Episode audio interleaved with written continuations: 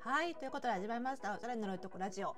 本日で752回目の配信でございます。この番組ではあなたに巻きつくファッションへの思い込みイコールおしゃれの呪いをバズバズ解いていきます。服装心理学をベースにおしゃれをもっと楽しみ自分を変えるコツをお届けしています。お相手はパーソナルスタイリストで公認心理師の久野里沙です。本日もよろしくお願いいたします。いやー今年も残すところあと10日ですけどね。結構今年はなんかあの年末ギリギリまで打ち合わせとかあのいろんなお仕事が結構バタバタしてましてなんか気が付いたら年明けてるっていう感じになるんじゃないかなと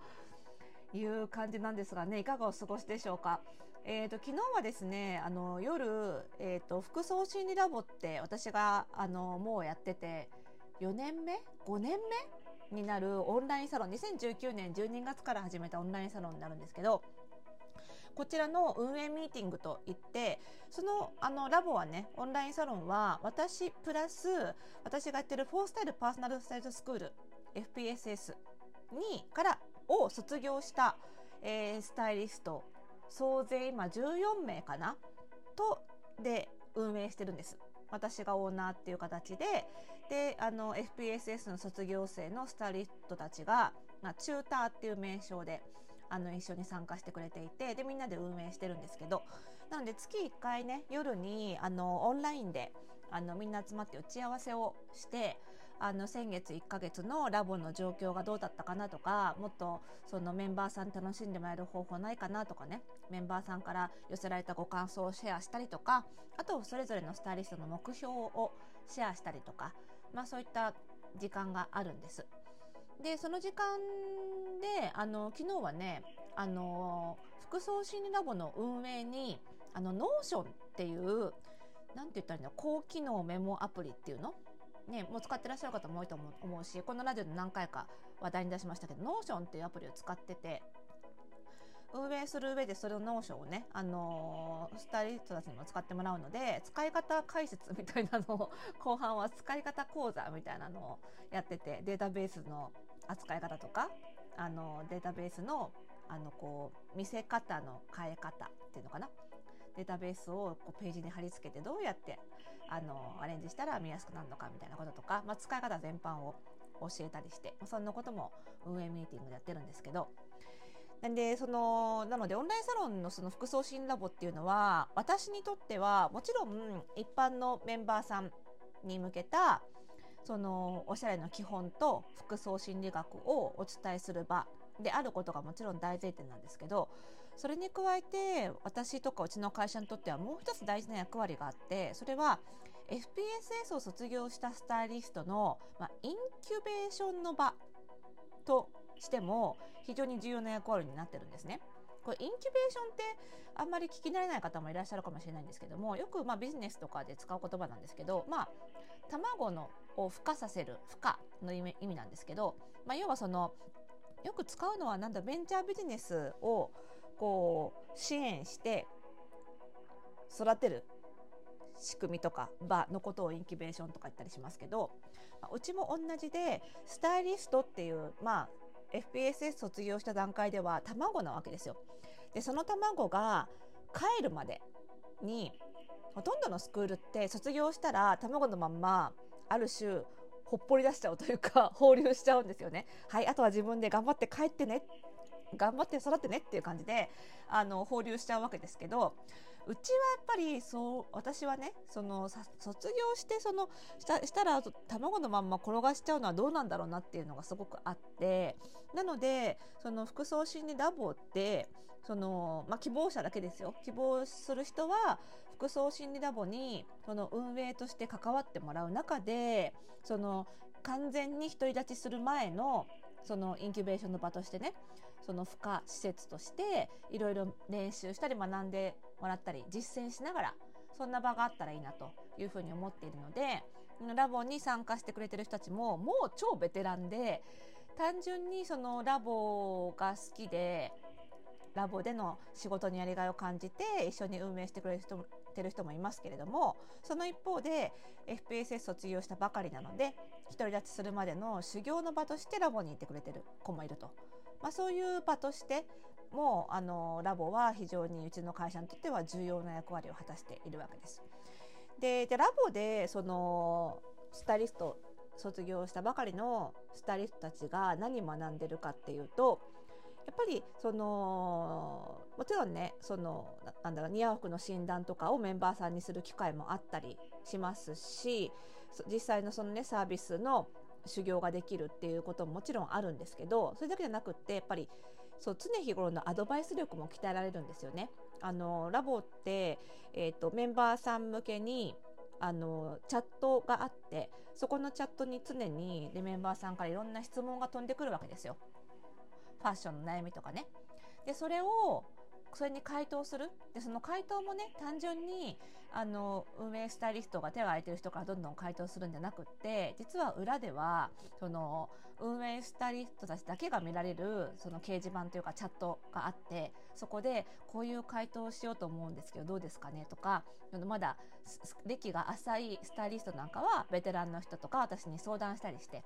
そこでこうあの先輩とか私からアドバイスもらった上でブラッシュアップしたアドバイスをメンバーさんに返すってことをする。まあ、それってすごくそのリアルな練習になるんですよね。だからもちろんメンバーさんにとにあたあのお伝えするアドバイスはちゃんとねプロとして正しいものになっているんだけどそれを作り上げるまでにいろんな人の力を借りてブラッシュアップしてできるのでそれ自体がものすごいいい練習になるんですよね。であとはそのいろんなアドバイスをしていく中でそういうアドバイあの人からねその指導をもらわなくてもアドバイスできるようになったスタイリストたちもやっぱりそれぞれの色があるんですよね。A さんには A さんはこういうアドバイスが得意だけど自分はこういうアドバイスが得意だなみたいなその自分の色っていうのかな自分の得意分野みたいなものが他のたくさんの他のみんなのねスタイリストと一緒に運営していくことでその自分の良さとかいい意味で他のスタイリストと比較した自分のこう売りどころみたいなのが見えてきたりする？それもねすごくいい場いい経験だと思うんですよね。あとはさっき言ったように Notion とかとにかくねラボとか FPSS ではたくさんデジタルツールを使うんですけど、まあ、それは全てねその個人の仕事においても効率を上げるひいてはやっぱりビジネスをスムーズにするっていう意味ですごい大事なことだと思ってるので、まあ、そういうそのデジタルツールの使い方を学んでもらうっていうのもすごい大事なあの役割の一つですしね。でやっぱりその方やラボに入ってくださってるメンバーさんとしてはまあ、ある種そのインキュベーションの場であるっていう認識が私にはあるのでラボ内ではその会員限定価格でいろんな診断とか買い物同行サービスが受けられるようになってるわけですよ。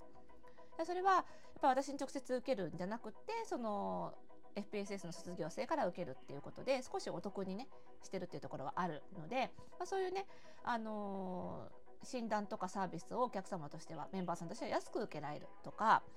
あとはチャットでちょっとお悩みを相談するとそれこそ所属している14人なら14人の それぞれの視点でいろんなアドバイスがもらえるっていうその寄ってたかってアドバイスくれるっていうそういうメリットもあったりするので この辺はうまい具合に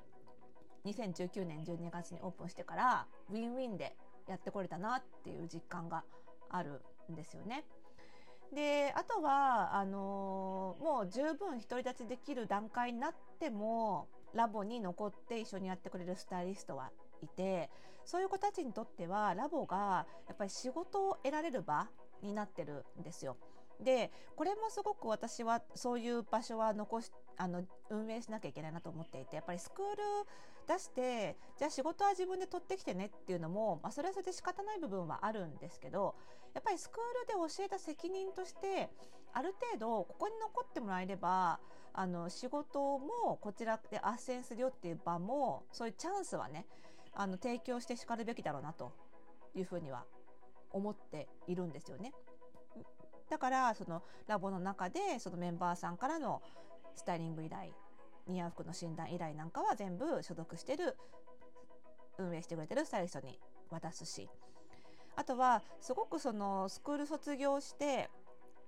スタイリストとしての技能も才能もあるんだけどやっぱりいろんな事情で独り立ちが難しい人っていうのがいるんですよ。それは例えばその育児中でなかなかそのまとまった時間が取れないからスタイリストとしての仕事だけならできるんだけど独り立ちしちゃうとそれ以外に集客もやんなきゃいけないし事務的な仕事もたくさんやんなきゃいけないしその単純にスタイリストの仕事以外の時間も膨大に必要になってくるんですよね。そこまで手が回らないみたいな人もいるんですよ。育児がありますとかすでに他の仕事もやっていてあの副業でやってますとかねあのパラレルキャリアやってますとかあとは介護中ですとかあとは自分の体調の問題でとかいろいろな問題でねあのなかなかその技能も才能もあるのにスタイリスト1本で1から10まで全部1人でやるのは難しいですよって人がいる。でもそれってもったいないじゃないですか。お客様にとってはその技能も才能もあるスタイリストの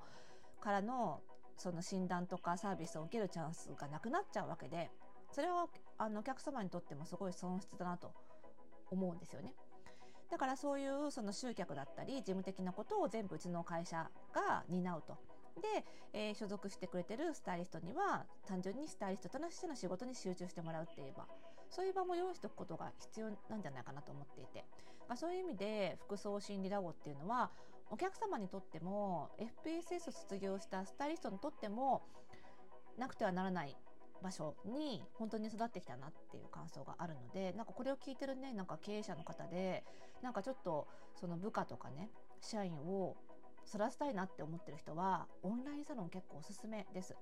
あのなんだないろいろ学べる事務的なことから集客からいろんなことを学べるので結構ね是非ねやってみていただきたいなと思いますし私もねあのスタイリングさせてもらってる起業家のお客様にオンラインサロンの運営方法までコンサルしたりすることもあるんですけど本当にそれぐらいねあのおすすめなので是非やってみてください。はい、であとはねあの人手が足りてませんので スタイリストとしてやっていきたいという方はね是非 FPSS16 期へのご入学も 検討いただければというふうに思います。